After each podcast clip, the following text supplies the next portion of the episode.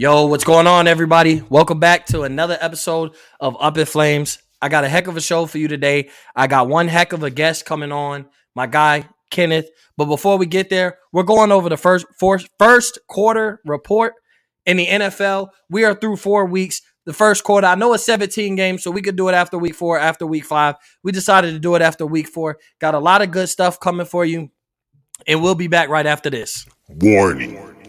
You are now listening to Up in Flames. We up in flames, yeah. We up in flames, yeah. Yeah, yeah, uh, uh, yeah. Let me hear it, Lambo. We up in flames. We up in flames. We up in flames. Yeah, we up in flames. Yeah, uh, yeah, yeah, yeah. We up in flames. Yeah, yeah. Uh, we up in flames. Hold on. Uh, check this go. We up in flames. Yeah, uh, we up in. Uh, yeah, yeah. We up in flames. Yeah. Woo. We up in. Yeah, we up in flames. We up in flames.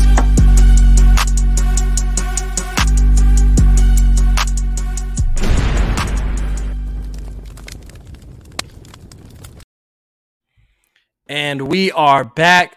Boom. And there he is, the special guest of the night, my guy Kenneth from the Shooter Shoot podcast. Also, the, the head writer over there at our beloved Off the Ball Network.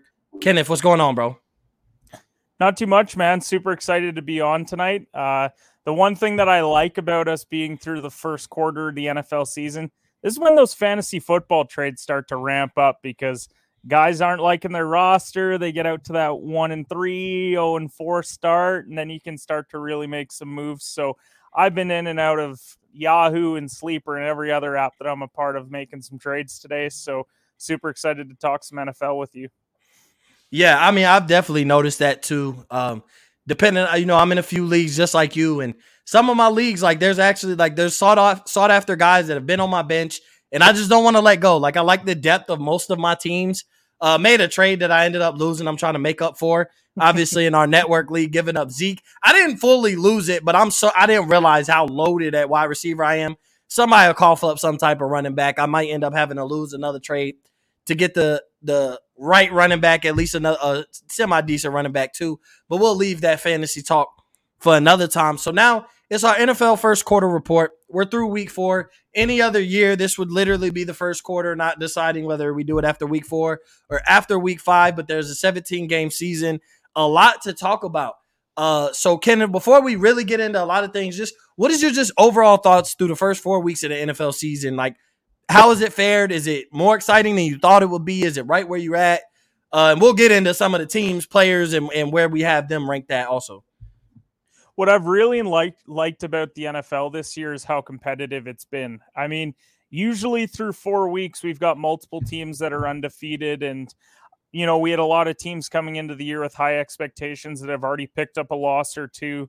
And I think that's just been really great. I mean, if you're a better, it hasn't been great for you because you probably thought that there was a couple locks mixed in there that that didn't help you out. But as far as the actual games have gone, I mean, we've had some great overtime finishes, uh, a lot of close finishes as well, a lot of points scored in a lot of games as well. We've been able to see games like Brady versus Belichick last week. We've, you know, there's just been a lot of great matchups, and and I've really enjoyed it, and that's going to be no different this week as well.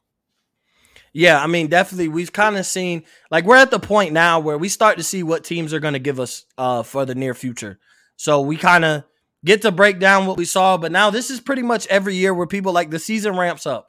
We've we've kind of seen what direction certain teams are going to go, um, what, what how certain players are going to perform, and kind of now you got to keep you know if, if you surprised us so far, you got to keep this going. Um, but we'll get into all that. So I want to talk about we're going to do this in each segment. We're going to do players and teams, whether it's one player, one team at the very least.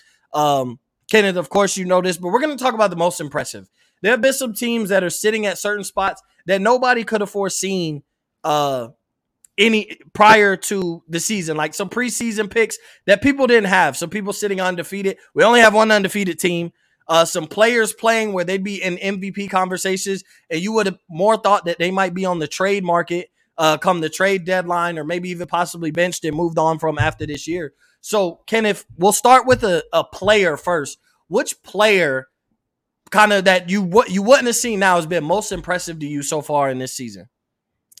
I mean, typically when I look at most impressive when it comes to the player side of things, I look at quarterback, and the main reason why is because we know it's the most important position in football, and usually the way that the quarterback is played also translates into the team success as well. So for me, it's got to be Sam Darnold because. I mean, you and I were very high on Carolina coming into the year. It was well documented that we were, but I didn't expect this from Sam Darnold. I thought that they were going to rely heavily on the defense, heavily on Christian McCaffrey. You know, he would make the plays when needed to the Robbie Andersons and the DJ Moores in that offense. And Christian McCaffrey went down against Houston. And I mean, they were still able to pull out that game. Granted, it's the Texans, so they should win that game no matter what. But even last week against Dallas, yes, the defense didn't play great, but Sam Darnold played a good football game last week. And he's just very much impressed me. He's leading the league in rushing touchdowns this year, which is just a, a, statement when you hear that Sam Darnold leading the league in anything. You that's probably the last category that you would think. And so for me, he's just been incredibly impressive. We were talking about him as a potential all-time bust when he was with the New York Jets. And then you see what happens. You get out from Adam Gase, get out from under that New York Jets franchise. And he goes on and he's been incredibly impressive. They're at, sitting at three and one, and they're a team that they they could be in the playoffs this year in the NFC. Yeah, I mean, you know, like you said, uh, we were high coming into the season, and it was because of Sam Darnold. I mean, essentially, like it started at the helm of both of us being high on Sam Darnold and what he was surrounded with in the situation that he was in in Carolina, as opposed to what he was in in New York. We knew that Carolina was built more for success and just needed that guy. And we felt like Sam Darnold, with the weapons around him, could be that guy. And so far, like you said, through four weeks, like they're three and one. Uh, they beat who they were supposed to beat.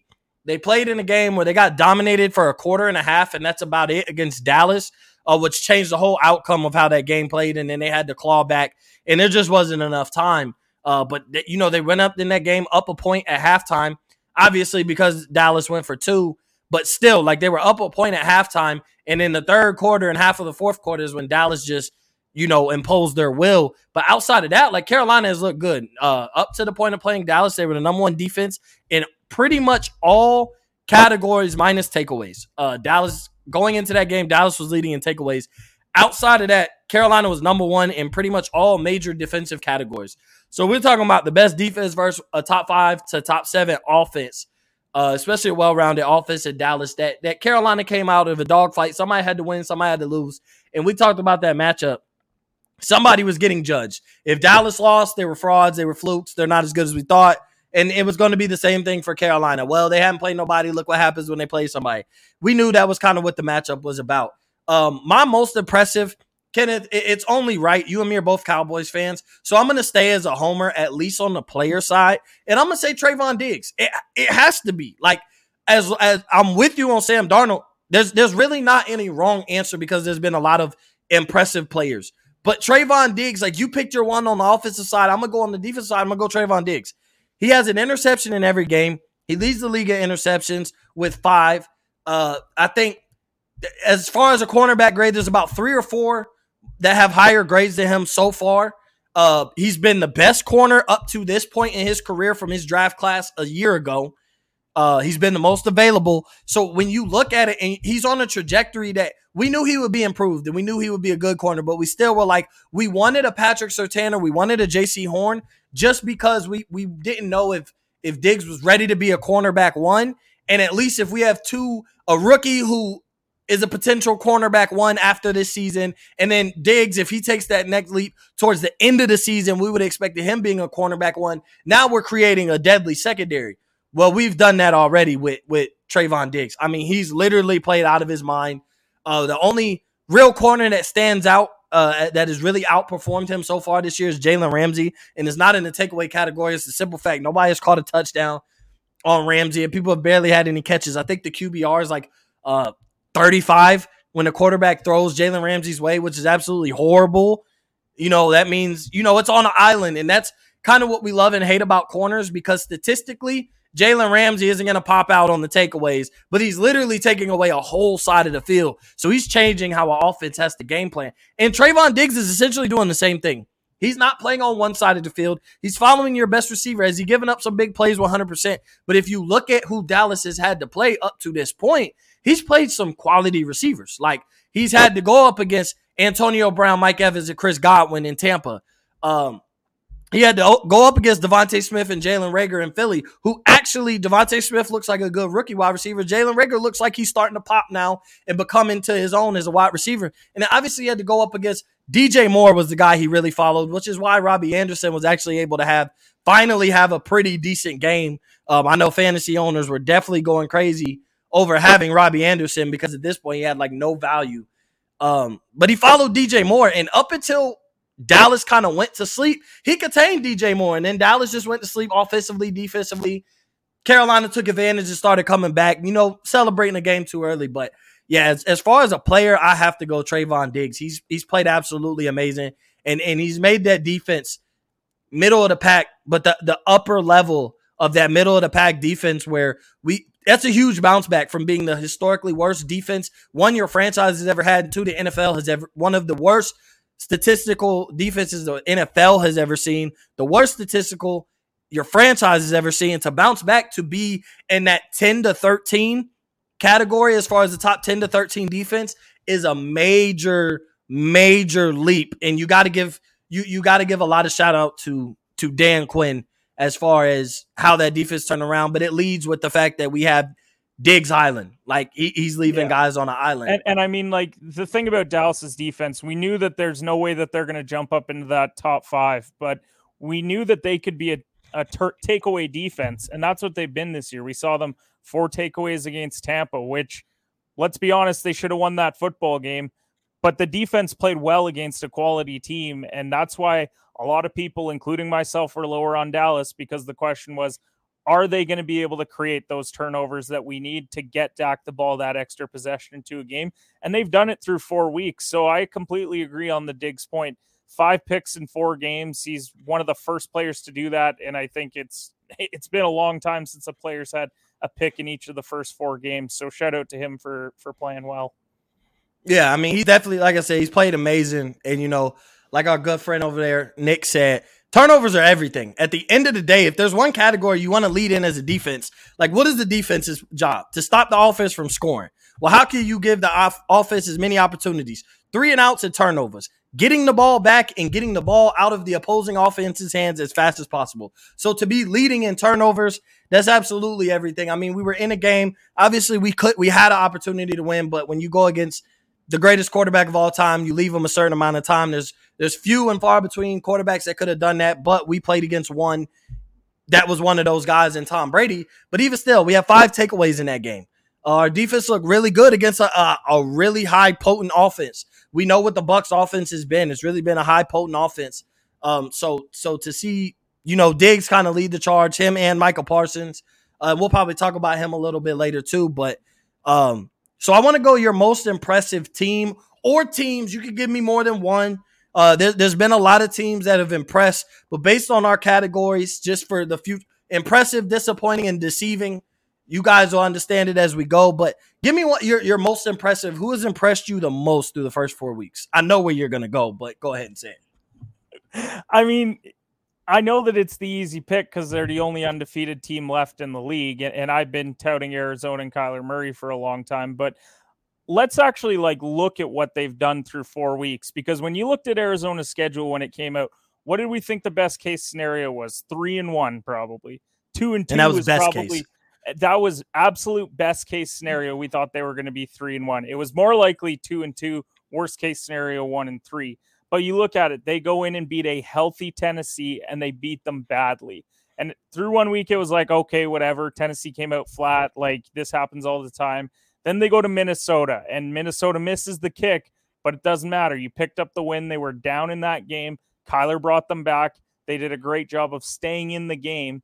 And then, of course, they get fortunate with the missed kick. Then they don't have their best stuff against Jacksonville, which we know that Jacksonville is not a great football team.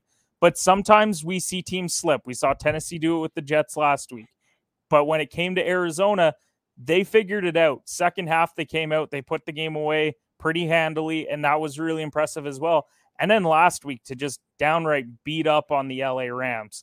a week after they beat up on Tampa Bay. And I'd bet on Arizona to win that game. I didn't do it confidently, but to me, the value was there. And then shout out to them for going and beating a division opponent. We're going to see them again this week against another division foe in San Francisco. But how can you not be impressed with a team that has Kyler Murray playing some of his best football of his life? They've got lots of weapons. We've seen AJ Green have an impact in that offense, Rondale Moore. We haven't even seen DeAndre Hopkins really get going in that offense outside of week one. So, and then that double, the two running backs that they have in Chase Edmonds and James Conner, they've been a lethal one two punch as well. What's impressed me the most is that defense. Defense has only given up 21 points per game, which we know that they they were a, lot like Dallas. They were a bad defense last year. Could they improve enough to really give them a chance in the division? And they've shown it through four weeks against quality opponents. So I think you got to give a shout out to them. And then the other t- young team over in the AFC, the LA Chargers. How can you not love what the Chargers have done through four weeks? They were in that game with Dallas, the only game that they lost. Unfortunate for them, but they beat the Raiders, who were undefeated, and they beat the Chiefs in Arrowhead back to back weeks. That shows me that Justin Herbert is taking it to another level. We've seen Austin Ekeler played great against the Raiders. Keenan Allen, Mike Williams had three touchdowns in the first three games, or four touchdowns in the first three games, whatever it was. So they've impressed me as well. This is why I've thought the NFL has been so great through four weeks because we're seeing some of these younger teams. For a long time, it was always, okay, it'll be Indy and the Patriots. And then for a couple years there, you threw Pittsburgh into the mix. Now we're starting to see some of these younger teams up and coming. And that's why I really like to see it uh, from LA and from Arizona. Yeah, I mean, I definitely agree. Like I said, I knew you were going to go with Arizona, but it wasn't about them being undefeated. If anybody had been tuning into what we, especially our See You Sunday and and Overreaction Monday, you've been in our preseason show, like you've been on Arizona. So I know they've had to impress you that they made you look amazing. While I was one to think that, you know, they made me, I guess, have one of the worst takes ever as far as thinking that they'd be in last place. But take. But, it, but and exactly that's what I'm saying. But to say because I never said that like Arizona couldn't make the playoffs. I said like they could be the worst team in a, a, division where all teams make the playoffs. So I didn't think it was that wild to say that Arizona will be the worst out of Seattle, San Francisco, and, and the Rams. Um, but right now they're they're undefeated. Um, you know they do have to have they have to get through that part where like they flanked out last year. They were what six and three uh six and three, seven and three before they kind of flanked out at the second half of the season. Uh for me, my most impressive, and it's kind of bad, I guess it could be on another one of these categories later on, but I'm gonna say it now, and it's it's the Vegas Raiders. They're three and one right now.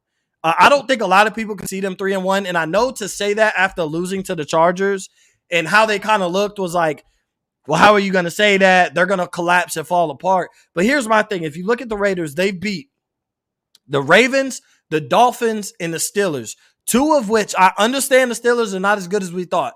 But coming into the season, those looked like guaranteed L, L, and even the Dolphins. People probably would have projected the, the Raiders to possibly start 0 4, losing to the, you know, losing to the Ravens, losing to the Steelers, and then losing to the Dolphins. The Dolphins were a team that didn't make the playoffs last year, but were 10 and 6. Like they could have made the playoffs, but the AFC actually fared out to be pretty good last year, which is why the AFC North was really why the Dolphins weren't able to make the playoffs last year. And so now you kind of have the NFC West, which could be the story for why like the Panthers go 10 and 7, 11 and 6 and miss out on the playoffs for the simple fact because they were in NFC at the same time as a loaded NFC West.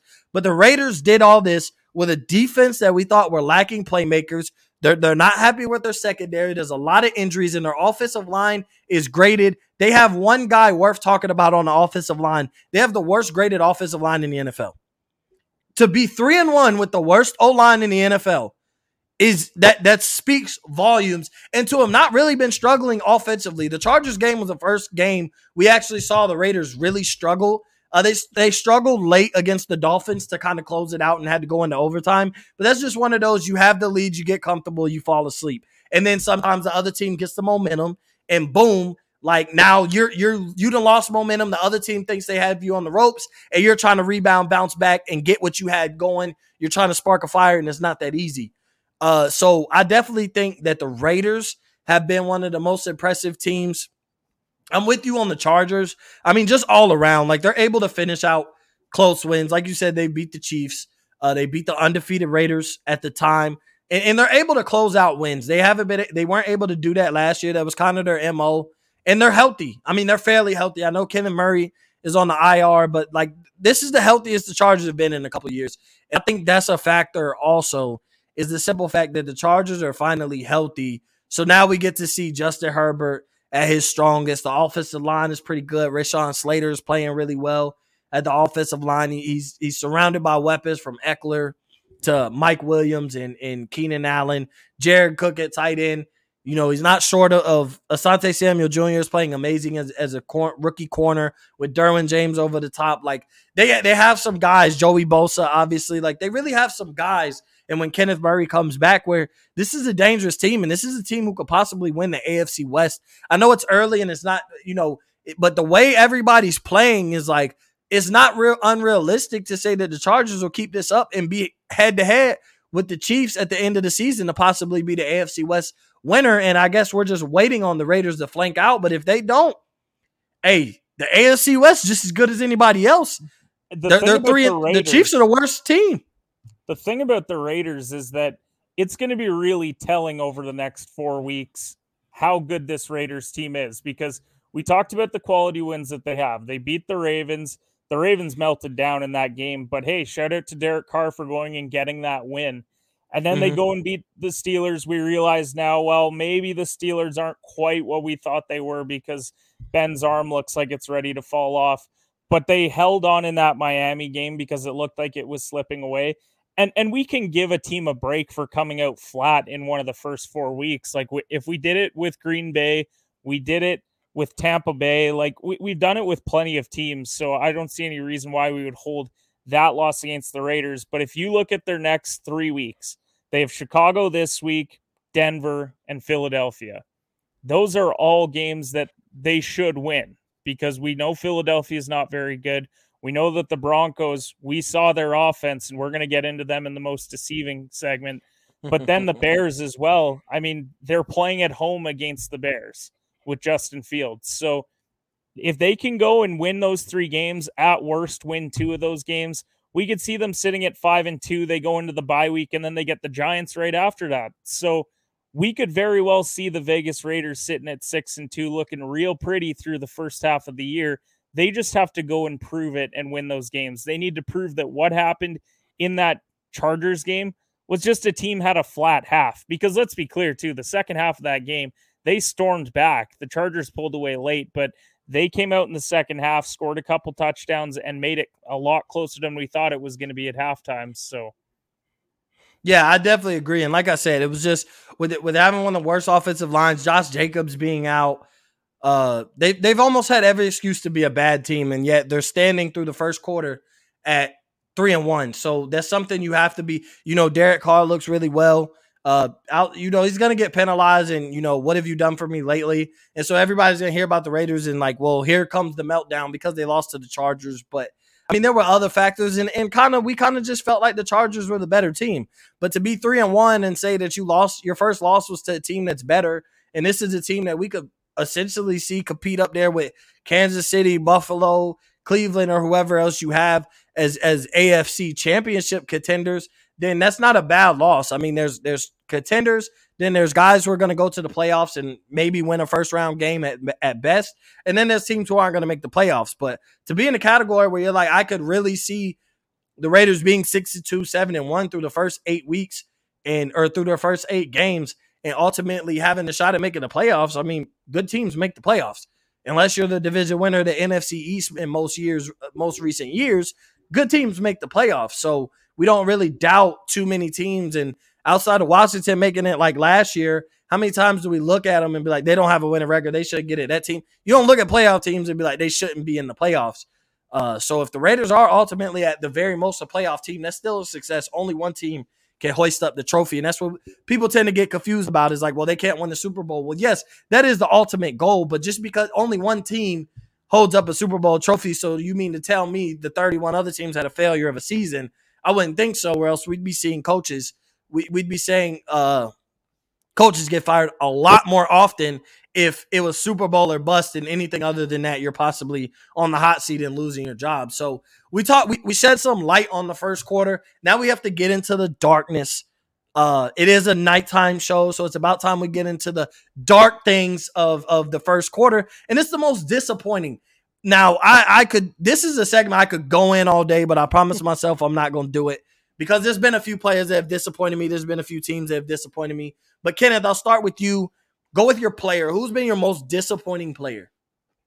I mean, not that we had really high expectations for him coming into the year, but a guy with a roster that should be a lot better than they are, it's got to be Ben Roethlisberger because you look at that offense. We knew the O line wasn't going to be great. They pretty much replaced their whole O line in the offseason. They didn't get any better in that regard.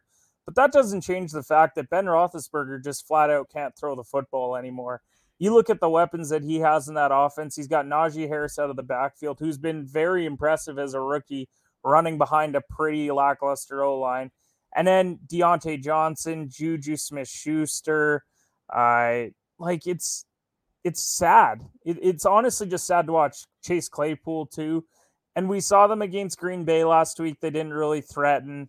We saw them against the Raiders. They didn't threaten. And through the first week, we were like, wow, they beat the Bills. The the Steelers are for real. Like, like they're gonna be uh, back in the AFC contender status. Like, and then they've just had three flat weeks. And I don't think we can just put it on the defense on this one. Like the defense hasn't been as advertised, but they've still played fairly well. And TJ Watt missed a little bit of time there to start the year. So it has to be Ben Roethlisberger because we just had way higher expectations for the Steelers.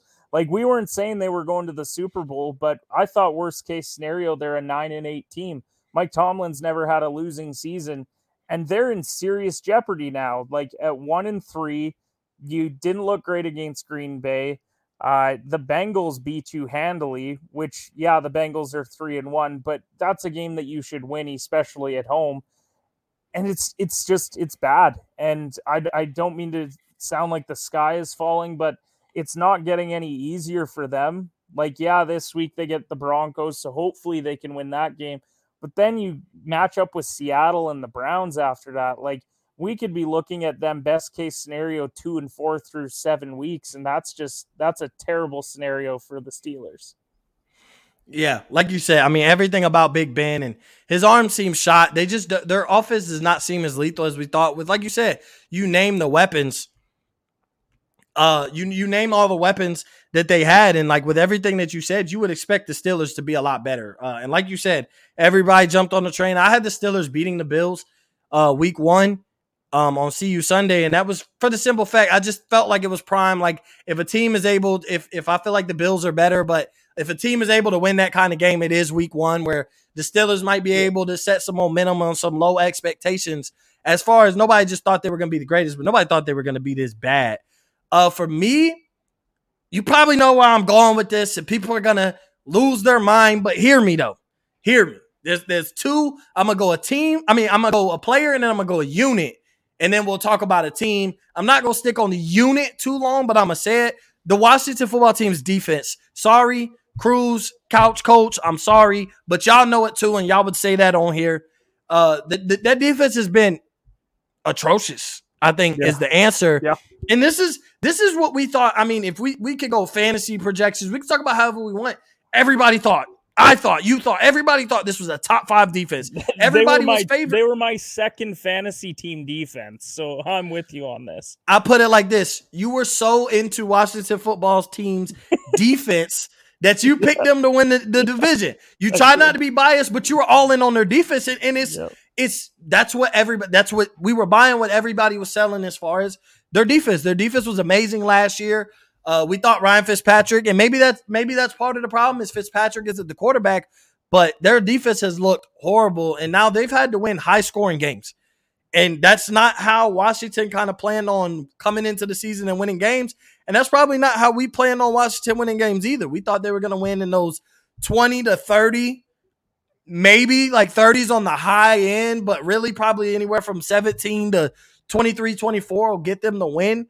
And they haven't been able to do that. Their secondary looks just as bad as Pick'em, the Buck secondary. the Falcons secondary, the Eagles secondary. Like, who's the worst secondaries in the league? Because Washington's right there along with them. Uh, but I won't spend too much time only because I don't want to seem like I'm really bashing Washington. But that's that's a fair thing is that their defenses yeah. had to have been the most disappointing because everybody bought into Washington being the best team in the NFC East, even though they didn't have the best quarterback, they didn't have the best offense, they might not have even had the best coach. We don't know. We could argue that all day. I would probably pick Coach Rivera over McCarthy, but you could argue that. Uh, and then and, and they but they did have the best defense, and that's what everybody was buying was they might not be able to score a lot of points, but ain't nobody scoring a lot of points on their defense, and it's just they haven't gotten to the quarterback. They failed at everything we thought they were going to do well uh, to have to be successful and win the NFC East. And then I'm going Baker Mayfield.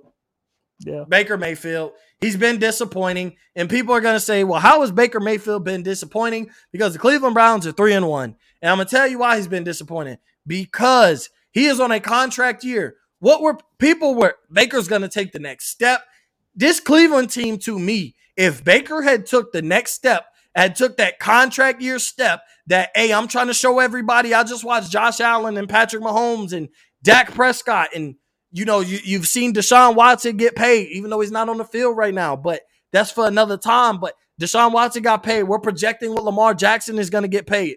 And Baker Mayfield, you just watched your counterpart in the same draft who got drafted after you get paid before you. So this was kind of like a prove it year. And the Cleveland Browns are really good defensively. It took a couple games for their defense to come in, and they're really good defensively, like we expected. This is a top five defense.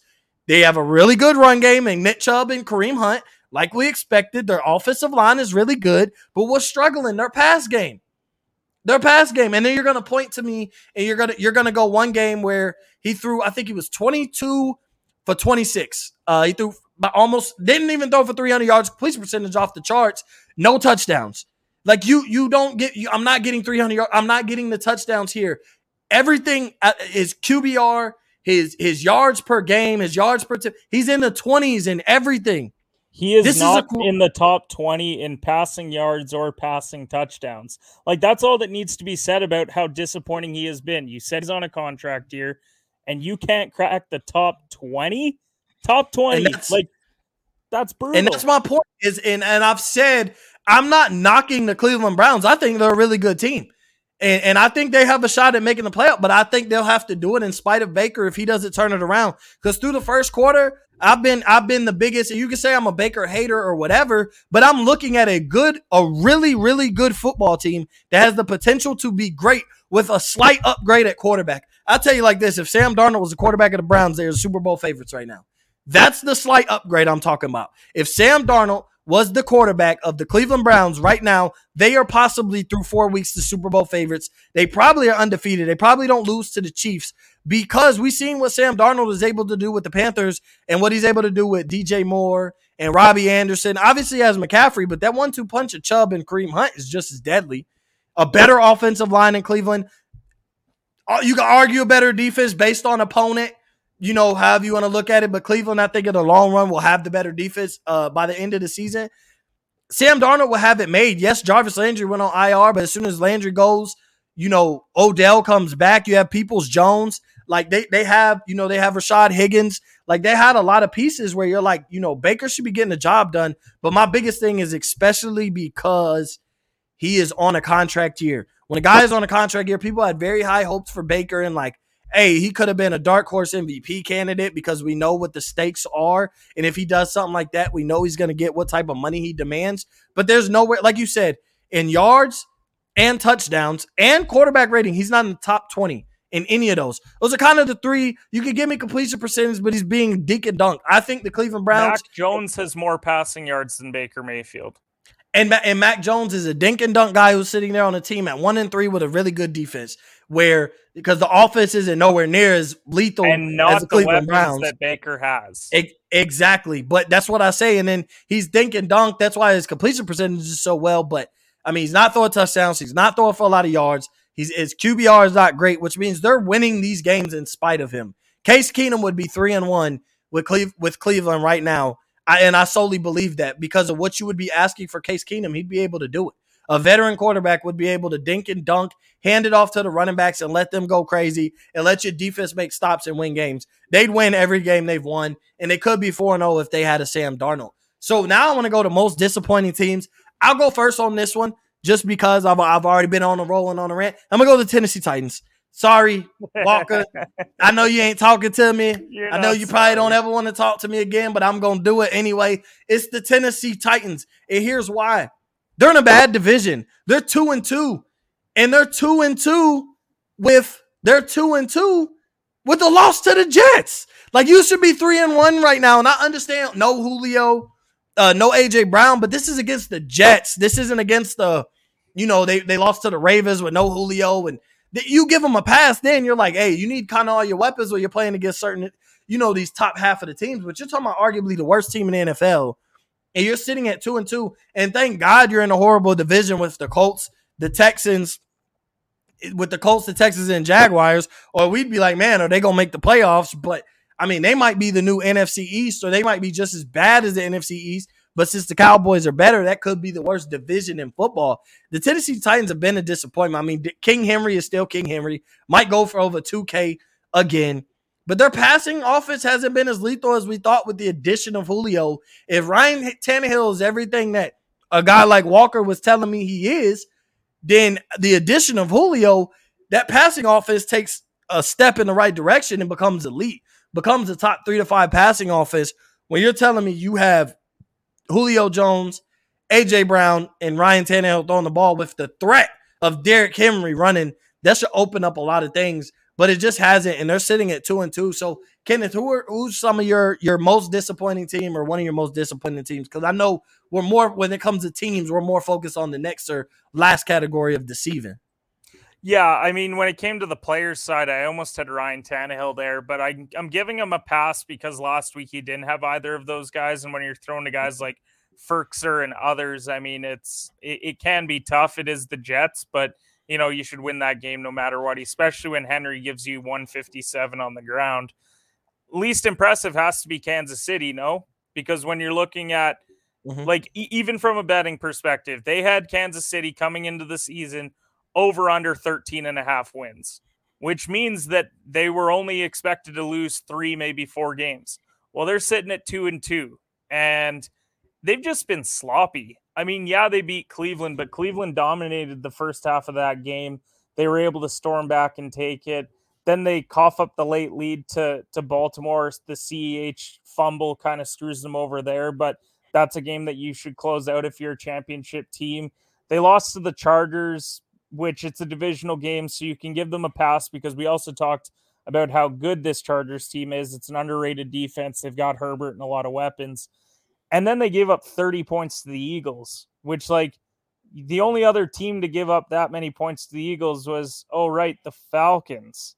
Falcons gave up 29 points to the Eagles. So I think, I mean, you could put the Kansas City defense in the least impressive unit category, like you had Washington's defense, because they're giving up 31 points per game. The only team worse is the Falcons that I just mentioned.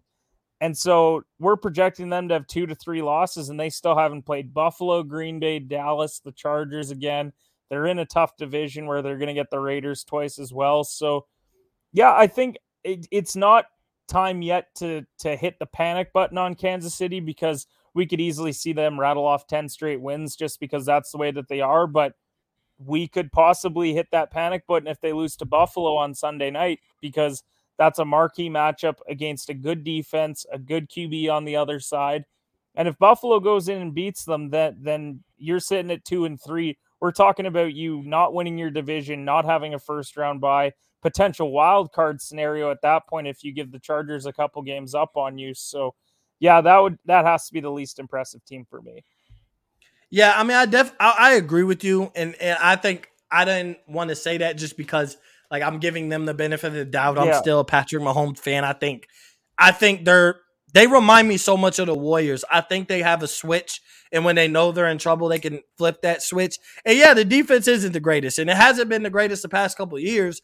But Tyreek Hill, Travis Kelce, Edwards Helaire, led by Mahomes, you know, this offensive line is trying to find itself as a unit. I think they'll be a lot better uh, going forward. Like I said, we're through the first four games. We're going to start seeing the chemistries click. Got teams are clicking. We're going to see what it looks like for the near future. But it's tough because at two and two, like you say, you do play the Bills. But I, I just look at them like the Warriors. There's talent. They can pick their poison on how to win games, and they have a switch. And we watch the Warriors do it. it, it's disappointing only because of what their standard is, right? Mhm. Like it'd be no different than Manning's Colts or Brady with the Patriots, like starting out two and two. It would be like uh they've been disappointing because we expect them to be undefeated three and one at worst. Like that's the only reason why they're disappointing. Well, I still expect them to be deep into the playoffs, potential Super Bowl team, but just through four weeks they've disappointed. Yeah, I mean, mo- I don't disagree with you. It's just for me, like I was like, I'm gonna lay off on Kansas City just because, like, yeah, they've disappointed me, but I know, like, I just Yeah. think I Yep. look at them like the Warriors. The Warriors go through a cold stretch, and they they would they would turn it around when they had pre KD. Definitely when they had KD, we just looked at that team like, ah, they'll be okay. And I think that's still how I'm looking at Kansas City. But like you said, they could put themselves in a hole losing to Buffalo this week, and that's kind of a tough, you know, I don't want to say do or die game because it's not like their season's over, but to to kind of whether I'm gonna dig myself a hole or not, that's a tough opponent, especially with that defense being lights out over there in Buffalo. So we'll we'll get into most deceiving. Uh, Kenneth had referenced this earlier, so I know one of his candidates for most deceiving.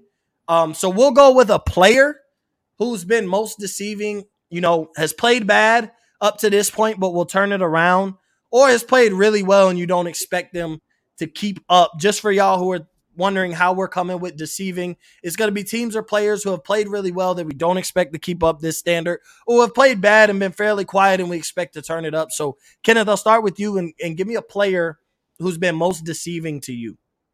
So my player's going to be the playing really well and is going to come back down to earth, and then it's going to be the opposite for my team perspective. The player that I think is going to come down to earth, and it's not because I don't think he's a good player. I just think he's playing outside of his his depths. Is Derek Carr? I mean, I like Derek Carr as a quarterback. Don't get me wrong. For me, he's a top ten to fifteen quarterback in the NFL. But is he a lead the league in passing yards quarterback? For me, he's not. And I think he's benefited from playing a, a couple weeks secondaries out of the gate. I mean, like, yeah, the Steelers, they have their their front seven, but the secondary is not great. Like we've seen teams throw the ball on on Pittsburgh pretty well. They, for the most part, stop the run. The Ravens secondary's banged up. Um, the Chargers secondary isn't great. They're another team that relies on that front seven. So I think he's going to come back down to earth as far as that goes. I don't think it's going to affect the team a lot because they were missing Josh Jacobs for a couple weeks. I think with him back, you've got Kenyan Drake there as well. You got that one two punch. I think the Raiders, yeah, they don't have a great O line and they're going to rely on Carr quite a bit, but I do think that they are going to get a lot better at running the football, even behind a crappy O line, because as I said, those defenses they've played have been front seven heavy. So Derek Carr, I think he comes back down to earth. Like he'll be top 10 in passing yards. Like I think if you've got almost 1,400 through four weeks, it's going to be pretty tough not to be in that range. He might even finish top five. I just think he's going to come back down to earth a bit. He's just not going to be that high on the list. Yeah, a guy that I'm gonna go and I'm gonna say because I'm gonna go on the opposite end is that he hasn't played that well, and I expect him to turn around. I gotta go DK Metcalf. He's been fairly quiet uh, through the first four weeks. Fantasy owners have probably been disappointed. No, I don't have him on my fantasy team. Just to put that in perspective, that I'm not. He hasn't deceived me as a fantasy draft guy, but um, I, I have to go. He just hasn't played up to a top five wide receiver level that that we kind of were starting to put DK Metcalf. That it was about time he jumped into that category right behind, you know, DeAndre Hopkins. Like we're seeing Julio kind of phase out as he's getting older. So who's the next list of guys? And like DK Metcalf was kind of leading that group of the next group of young guys. And, you know, Terry McLaurin has looked better. Uh, AJ Brown has looked better prior to injury. And Tyler Lockett has been the number one receiver over there up to through the first four games, even though, you know, DK had a really good game now that Tyler Lockett got hurt. But we kind of thought, we kind of looked at Lockett as wide receiver too. And he's gotten more targets, more yards, more touchdowns. Um, and Lockett has kind of had the season outside of the injuries, had the season that we thought DK Metcalf would have um, up to this point. He has less than 300 yards, so he's averaging about 60, 65 yards a game. I, I more so through at least the first four games would saw him more at that 80 to 85 on a lower end, closer to 100 coming out hot on the gate, out the gate uh, on the high end for DK Metcalf. And so for him not doing that, I don't think he keeps up that that lack of production throughout the whole season. I do think he's just he's physically gifted enough and he's going to face at the very least he's going to face enough bad secondaries or find enough of the right matchups to have monster games to make up for some of the games where he lacks production and I think he'll play absolutely amazing um, from here on out. I just I don't see him keeping down and not becoming, you know, look maybe top 10 in receiver yards. There've also been some guys who who have outdone themselves. So I do think DK Metcalf is one of the most deceiving uh, with teams. Uh, I'll go with I'll go teams first. I know I'm sure you have multiple, so I'll let you go after. Uh, you mentioned one, but I'm sure you have multiple. Knowing you, you do your homework. So I'm gonna go with mine first, and I'm gonna go with Cincinnati. Uh, I'm gonna go with a team. I'm gonna go two sides, both sides of the spectrum. I'm gonna go team who's really good that I think will flank out, and I'm gonna go with Cincinnati. Their wins, two of their wins are against Pittsburgh and Jacksonville, and they've also beat a Minnesota team. Uh, we want to value Minnesota as, as, a good team, and that to, you know, to, whatever. But they beat Minnesota, but then they beat Jacksonville. They beat Pittsburgh. Pittsburgh is not as good as we thought. We know Jacksonville is absolutely horrible. It's a shit show over there in Jacksonville. So therefore, you know, we we don't expect anything from them. Beating Jacksonville on a Thursday night means nothing, and then beating Pittsburgh is almost turning out to mean nothing. Like Joe Burrow looks pretty good. He's had a bad game. He's not as great as everybody says right now, but he looks good. He looks good, but his numbers aren't as great as everybody thinks. Uh, but that offense, they have the weapons. I mean, they have their offensive line is still atrocious, but they have Ja'Marr Chase, who's playing really well. Tee Higgins, who's been banged up, but he'll come back. Joe Mixon just got banged up. Uh, but you know, with Tyler Boyd, they got the weapons. We didn't expect Joe Burrow as long as he was semi protected. We expected him to their passing office to be fairly well. Their defense is decent. They have a pretty good secondary. Jessie Bates is one of the top safeties in the NFL. Uh, I don't know about the top, but he's one of them. Probably a top five safety in the NFL. So they have some decent pieces where like I could see them being a decent team, but being three and one, like through the first four seasons, I mean, essentially that means they finished what 13 and four. Through the next three quarters of the season, they finished 13 and 4 on the path. I don't even think they go close to that. And I even could see them flink, flanking out and not even making the playoffs. Uh, they are in the AFC North, which is tough. We know they, they're going to have the Ravens twice, they're going to have the Browns twice.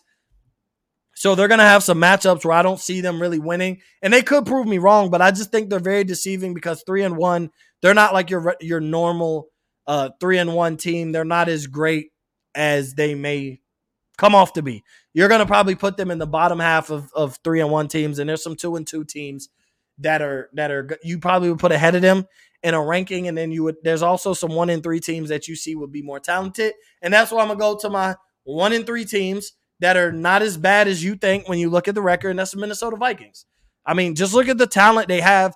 They're not that bad. Like they're not one in three bad. I think they've had some bad breaks they they lost to Cincinnati, which is where they, I think they should be two and two.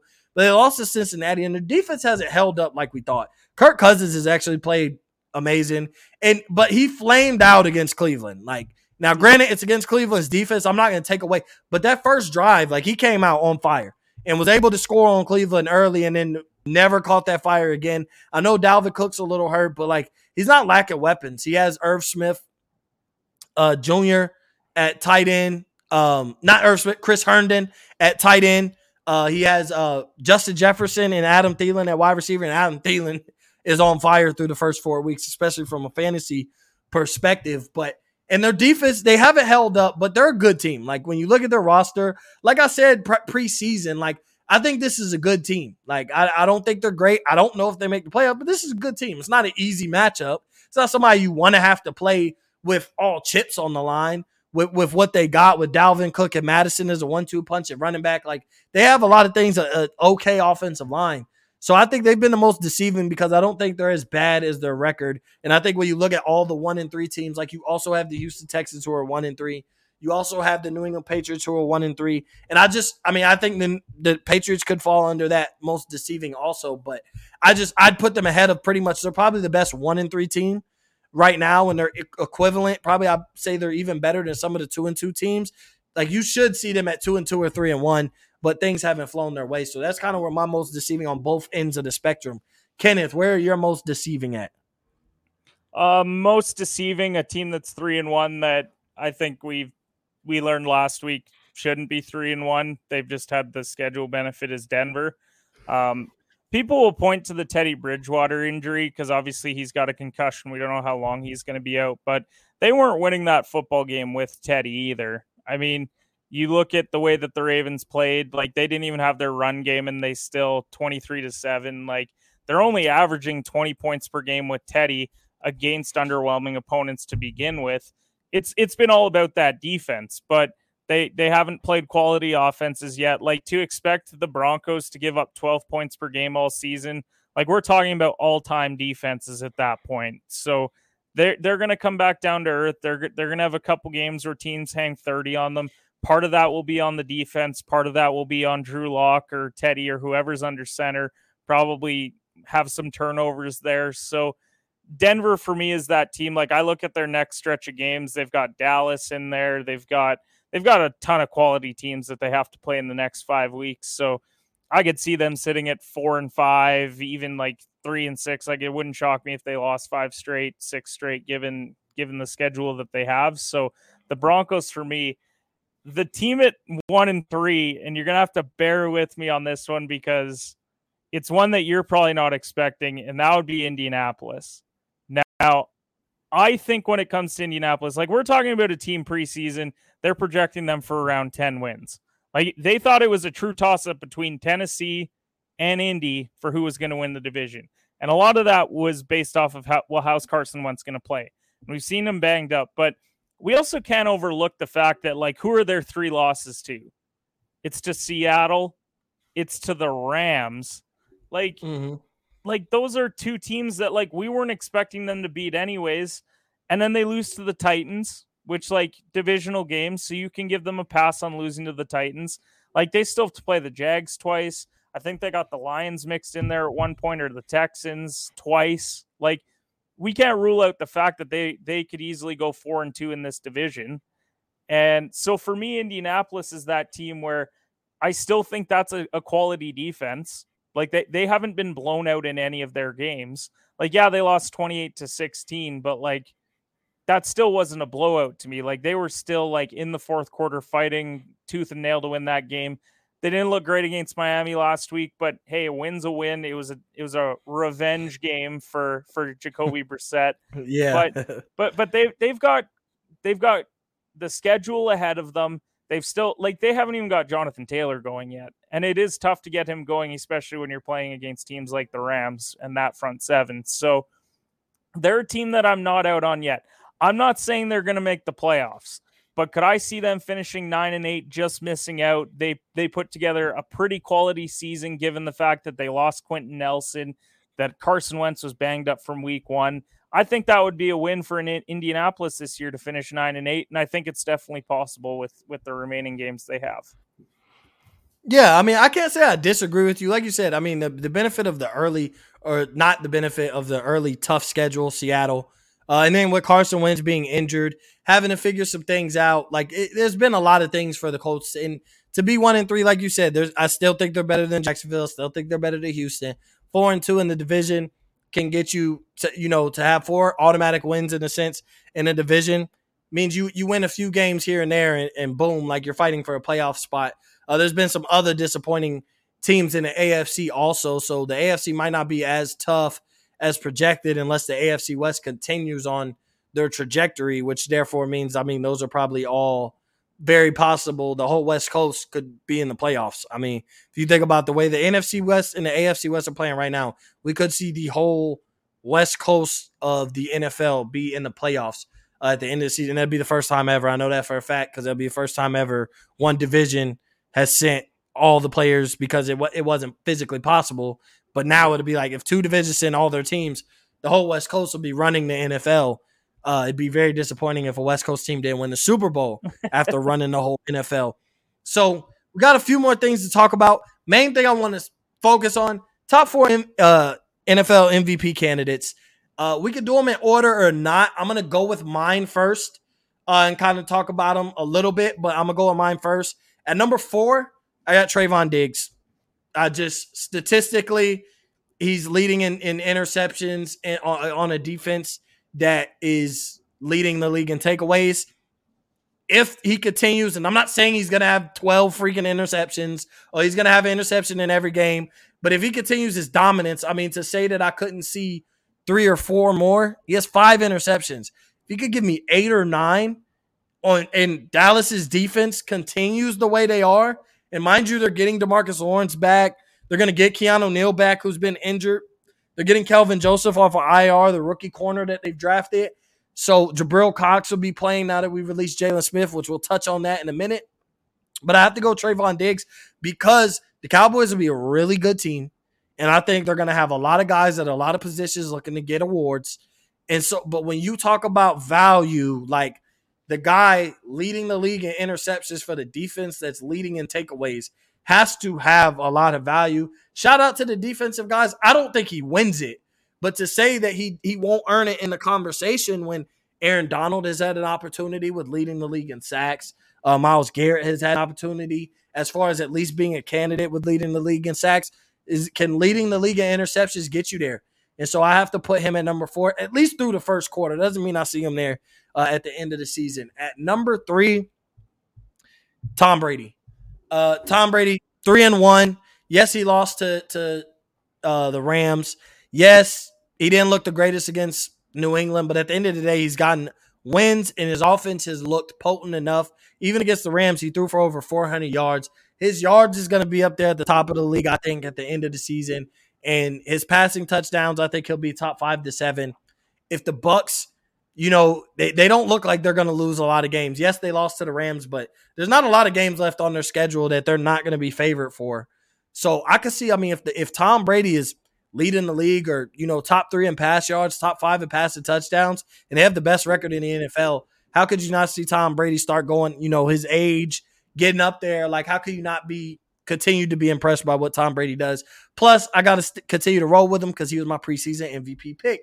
So I got to stay loyal to Tom Brady, but he's earned being number three right now. Number two, Matthew Stafford. I have to give Matthew Stafford number two. He's looked amazing. He's changed the whole way how we look at the Los Angeles Rams right now. They were playoff contenders last year. They are Super Bowl contenders this year, even with coming off the loss to Arizona, which is why he wasn't my number one if you would have asked me this question last week, but he is now number two. Um, and so I think Matthew Stafford has a real shot. The same thing with Brady. I think with with how Matthew Stafford has been on fire up to this point, and, and the Rams, if they do win their division or they're one of the top, but you know, I think Matthew Stafford has an opportunity to win it, and I think he'll remain in this race all season. But number one, I have to go with his counterpart that just gave him his first L. Your guy, Kenneth, who we probably have the same number ones. Got to go Kyler Murray. He's got to be number one He's got to be the number one MVP candidate. Like he's the quarterback on the best team, the only undefeated team in football right now. Um, I haven't statistically checked up on all of them. I'm sure you'll give it because I know that's your guy. Uh, but I have to because I did say I felt like he was two or three prior to the game versus the Rams. But beating the Rams in the way they did it in the dominant fashion has to put him as the lead horse of the MVP race. And I'm not saying it's not so close where it's his to lose, but it could be to some in some people's eyes that this is Kyler Murray's MVP to lose. Like as long as Arizona continues the success that they're having, if they are the best team in the NFL, there's not much anybody could do to stop the voters from rocking with Kyler Murray as the as a the MVP for this year. He was a um he's still I think he's the favorite if I'm not mistaken. He's the favorite for the MVP candidate right now. I think it's him and Stafford as one and two. Uh, or they're definitely up there. They're fairly close. I think it's him and Stafford. Um, but starting with you, Kenneth, or going with you, who are your top four MVP candidates? If you don't have them in order, that's cool. I have mine in order just cause, but the the deceiving part when it comes to to the MVP right now is when you actually look at the odds. The two guys that are favored are not in my top f- five or top four, I should say, and that's Mahomes and Brady. But but when it comes to the betting side, they're more so looking at well, some of these guys ahead of them they're going to fall off, and we don't want to give too good of odds on guys that that could turn it around. And they they look at Tampa and the Chiefs as a team that could rattle off those ten wins in a row, like we talked about, and suddenly they're they're the MVP of the league. So at number four, I got Dak Prescott. People are probably going to call me biased for having him there, but the, that Dallas offense looks incredible. And yeah, Zeke and Pollard have been great, but Dak's been great in his own right. Like he's he's had 10 passing touchdowns. I think he's top five in yards right now. The defense is playing well, but they're beating quality opponents as well, which is something that they hadn't done over the last number of years. Them beating those quality opponents, I think, has moved them up. And even their one loss, he played really well against that Tampa Bay defense as well. So I think Dak at four is completely justified. At number three, I got Sam Darnold. The guy's got 10 total touchdowns. He's got a three and one record.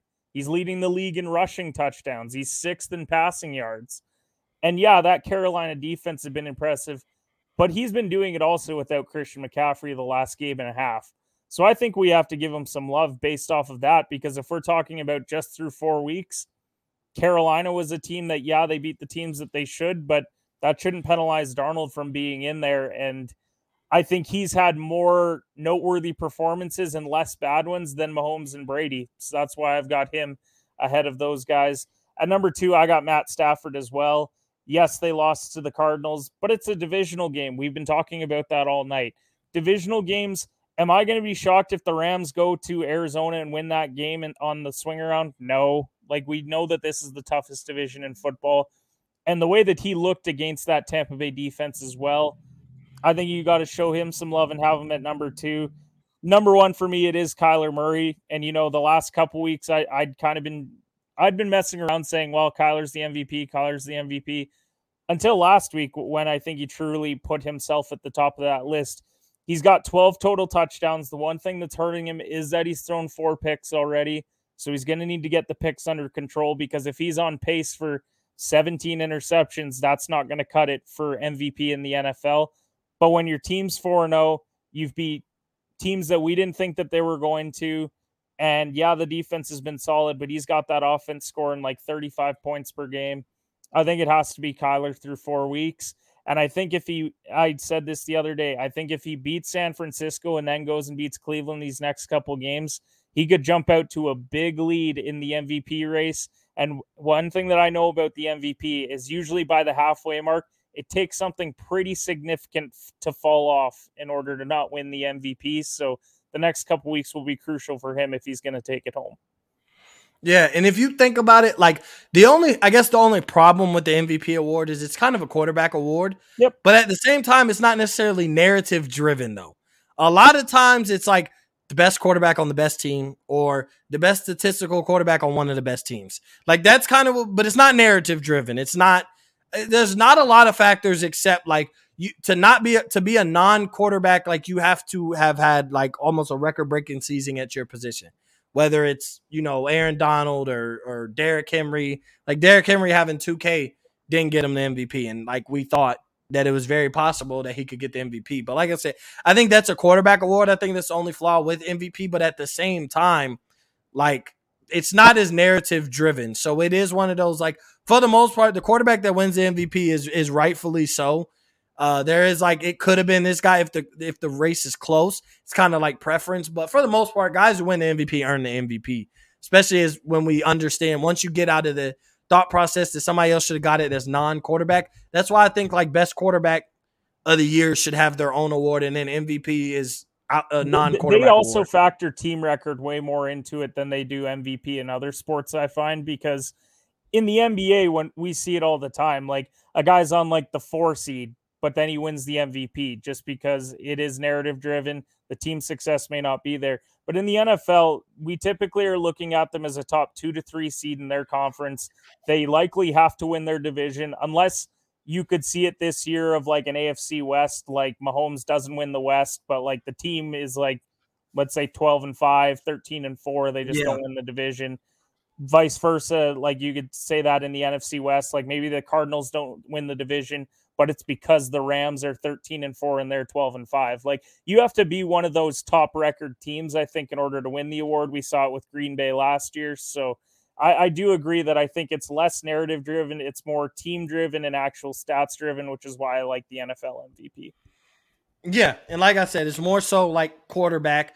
Uh, I think you should separate the quarterback and and the or offensive player of the year to me should be a non-quarterback award. And defense, obviously, defensive player of the is defensive player of the year. But if if MVP is kind of going to be a quarterback award, then I think offensive player of the year should be a non-quarterback award. Best player that wasn't a quarterback, and I think you'd be okay. I mean, if, if you have a record-breaking season, you could be a non-quarterback to win MVP. But I do think offensive player of the year should be a non-quarterback award, especially because more often than not we're seeing quarterbacks as MVPs. So I mean, to give offensive, yeah, th- those guys run the office the whole time, but you know they're nothing without some of their weapons. Most of them, anyway. So before we move on to our final topic, which will be the Rams and Seahawks preview for you guys tomorrow night, just want to talk about. We've seen two major moves. Stephon Gilmore got traded to the Carolina Panthers right after there were reports that he was going to get released. And obviously, our Dallas Cowboys released Jaylon Smith and it looks like he's going to the Green Bay Packers. So not only have these players who Jaylon Smith actually PFF had him ranked as the 11th best linebacker in football through the first quarter of the season based on production. So to have gotten cut when you have a top, arguably a top 10 linebacker and you watch him get cut. And as a Cowboys fan, you'll be able, what did you think when Jaylon Smith got cut? I mean, the timing of the Jaylon Smith one was a bit off to me. But then when I really dove in and looked at it, like he's owed 7.2 million this year in, in salary, so it was fine. But next year they owe him 9.2 in injury guarantees if they held on to him. So by moving on from him now, they're saving their money down the road. Like I as I said, the timing to me is off because if you're gonna do this, first of all, he he should not be ranked where he is if you're gonna release him because that tells me that he was having an impact somewhere on the football field. And from all the reports that we heard, he was doing everything that the Cowboys asked of him. He was a complete professional. There was nothing that he was doing that was upsetting them. He just suddenly gets released. So, I mean, this is a huge win for the Green Bay Packers. You look at that defense, they've haven't been great the last number of years. And so for them to get a quality linebacker there, can only make them that much better in, in the NFC where we've seen these other teams get better. So that's a huge get for them. And the Gilmore side of things, you only had to give up a six rounder if you're Carolina to get Stephon Gilmore. That makes Carolina to me about as close to a playoff lock, barring QB getting hurt, as it gets, because we already knew that that defense was impressive. Yes, Dallas played really well against them, but this is just going to shore it up. And they're not going to have to go up against the Cowboys offense every week. And they're in a division with the Falcons and the Saints. So for me, this is just locked up that Carolina is a playoff team this year. And look at what Carolina has done for for Dan Arnold, uh, a third round and a sixth round pick. They've gotten C.J. Henderson, uh, of young promising corner, and Stephon Gilmore, a proven top corner in the NFL. Obviously, he's injured right now, but he'll be coming off. He's expected to return after week six, so he will be available to play this year. The unfortunate thing is that Jaycee Horn is hurt because, oh my God, like if they do end up keeping Stephon Gilmore beyond this year, that secondary as a whole is going to be absolutely crazy. And you know, my one of my good friends, I had a conversation with him earlier. Uh, Alec Elijah, go check him out with Sports Sesh with Alec. Um, he mentioned you think Bill because they were gonna they were gonna send him they were they were gonna release him. You think Bill sent him to Carolina? I'm sure he had some interest. They, they were saying that um see Stephon Gilmore is from North Carolina and he lives two houses down from the GM. Uh, so I'm sure he had some interest. But do you think like Bill wanted to allow it to be a bidding war, or do you think like he felt satisfied with sending Stephon Gilmore over there to Carolina? which probably would have been one of the teams he was interested to go to, to so good old Tommy boy could have to see him twice this year. Do you think there was a thought process where like, hey, Tampa's gonna pursue him, Carolina's gonna pursue him? They were there were thought there were rumblings that Green Bay was gonna want him. Uh, that and they almost thought it was going to be a lock that he was going to go to Green Bay. We know Vegas was going to go after him. Uh, Dallas was interested in Gilmore. So do you think like, hey, I have a list of teams that are after me. I'd love to go to Carolina or I'm gonna entertain Tampa. And Bill's like, you know what? We're gonna take advantage. We're not gonna allow Tom Brady to get you But we gonna we gonna get Tom Brady to have to see you twice this year because y'all don't play him till the last two of the last three games of the season. You think you think Bill had something to do with Stephon Gilmore going to Carolina? I mean, like it. I think it's great to say because it plays into the whole Bill Belichick is Darth Vader of the NFL, and that he's got this. He's just this evil guy and everything, and he'll do anything to spite people and to win games and everything. I think Carolina is maybe the team that offered, like, I think teams maybe offered a seventh rounder. They offered a sixth. Like, I don't know what the market actually was for Gilmore. I think teams would have inquired about him. I don't know if they were prepared to give up assets for him. I think he still has some football left in him. But I do have some question marks around that. To be honest, when it when I saw Gilmore got released, I thought, okay, how long until Tampa or how long until Kansas City picks him up? But that's also the basketball mind of mine thinking, well, it's the Lakers or Nets are going to pick him up, like because because that's. But that we were happens, hearing that. Right? Yeah, yeah, but we were hearing and, and that was possible. Thing. You you were hearing it, and then it's like, okay, well, if not there, then you know, Green Bay, Dallas, teams that teams that are on the cusp that could could use just that extra guy. So hey, if Bill did it, good on him to spite Tom. Like I think that's hilarious. But I don't know. I don't know if it runs that deep with this, but it's it's the Patriots. So honestly, who knows at this point? Yeah, I mean, it was just, it was just something like, man, I didn't even think about it uh, in that fashion. So before we go, we won't spend too much time on it, but the Rams and Seahawks play Thursday night. Arguably the best Thursday night matchup we'll get all year. Uh, this is this is a heck of a matchup for a Thursday night to get you ready for a football weekend. I mean, Russell Wilson versus Matt Stafford, two division rivalries. Like, what more can you ask for? Uh, Rams Rams are looking to bounce back off of a loss. Seahawks are looking to keep their hopes and keep Mo having everybody look crazy about the Seahawks being the worst team in the NFC West. So I'm hoping they still are holding me up. Uh, and this this could be a stake of being tied with the uh, Seahawks leading uh, if they beat if they beat the Rams because they'll beat in San Francisco and, and the Rams back to back. So just what are some of your storylines? What are you looking for uh, in this matchup tomorrow night? I mean, truthfully, like this won't come as a shock because I'm not high on Seattle this year. I actually think the Rams are going to beat them pretty handily tomorrow night. And I mean, yes, Russ for Stafford's a great matchup. Like we're going to see Ramsey. Who's he going to shut down? It's likely going to be Metcalf that he's going to go up against. So you should expect a big Lockett game in that regard. But for me, I just think that Seattle defense isn't great. Like we know that they're not a good defense. Like this is not Seattle five years ago.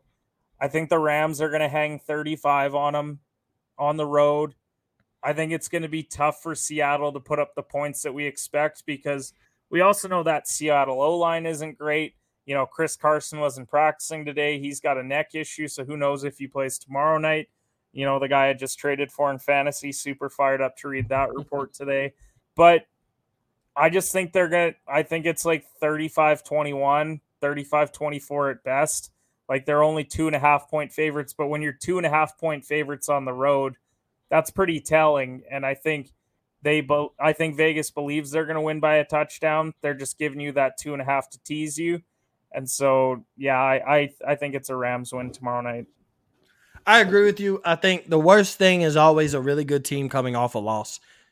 Um, that's what we thought with the Bucks coming off the loss to the Rams playing in New England, but we knew there was a lot of emotion off of that. But and you know, like like even coming off a big time win is, you know, everything that you like last week with you picking Arizona, like this is the same type of game, like except Arizona wasn't coming off a loss, but like the Rams are coming to bounce back off a loss while the Seahawks are coming off a big time win against San Francisco. Like you know, that was why you picked Arizona because you're like the Rams were coming off a big time win against the Bucks and they put all their focus there. Like I think it was a must win for the Seahawks last week and they put all their focus there. And it wasn't a this is our Super Bowl, this is the biggest game of the season, but there was a like we could be one in three. I mean, the Seahawks lose that game and they're one in three.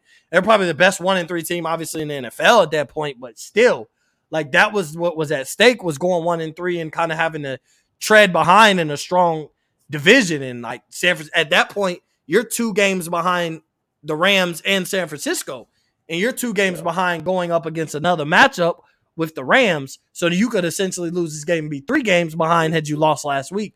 So I do. I think the Rams win just coming off a loss in, in this team. I don't see them taking it lightly. They got smacked too by a division opponent. Honestly, the score didn't even do it justice. I mean, 37-20, and it was even worse than that. Um, so I do think they bounce back in the best way possible for the Rams. I think Matt Stafford shreds that defense apart. I think Jalen Ramsey uh, takes continues DK Metcalf slow woes and, and takes him out of the game. Uh, Tyler Lockett's kind of banged up also, so I think the, I don't know. I think he's still banged up with his hip, so I don't see much production from him. So I don't know. It could be a lot of Russell Wilson running for his life back there and hoping that DK can find a few plays here or there. Maybe Gerald Everett coming back off of the COVID list can can get open through the middle, but they also got some pretty good safeties over there. But I, I'm gonna go with you. Uh, I'm gonna say 34-17. The Rams. I just think the Seahawks know Chris Carson. Uh, possibly DK Metcalf being taken out of the game, essentially being guarded by Jalen Ramsey and a banged up Tyler Lockett that might not be able to take advantage of being guarded by uh cornerback too. I just think the the the Rams will take full advantage of that, and I think Matt Stafford will go absolutely insane. Right, his spot is the second, you know, second place spot uh, as an MVP candidate, and the Rams continue to keep it rolling despite the bad loss for the Cardinals.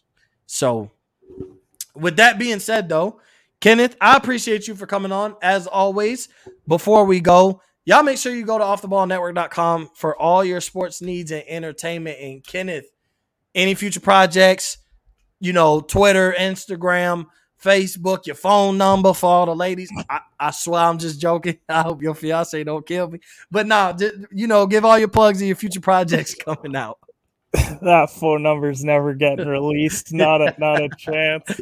And Vic, if you're listening, I hope you heard that. Uh no, you can follow me on all social platforms at shooters underscore pod.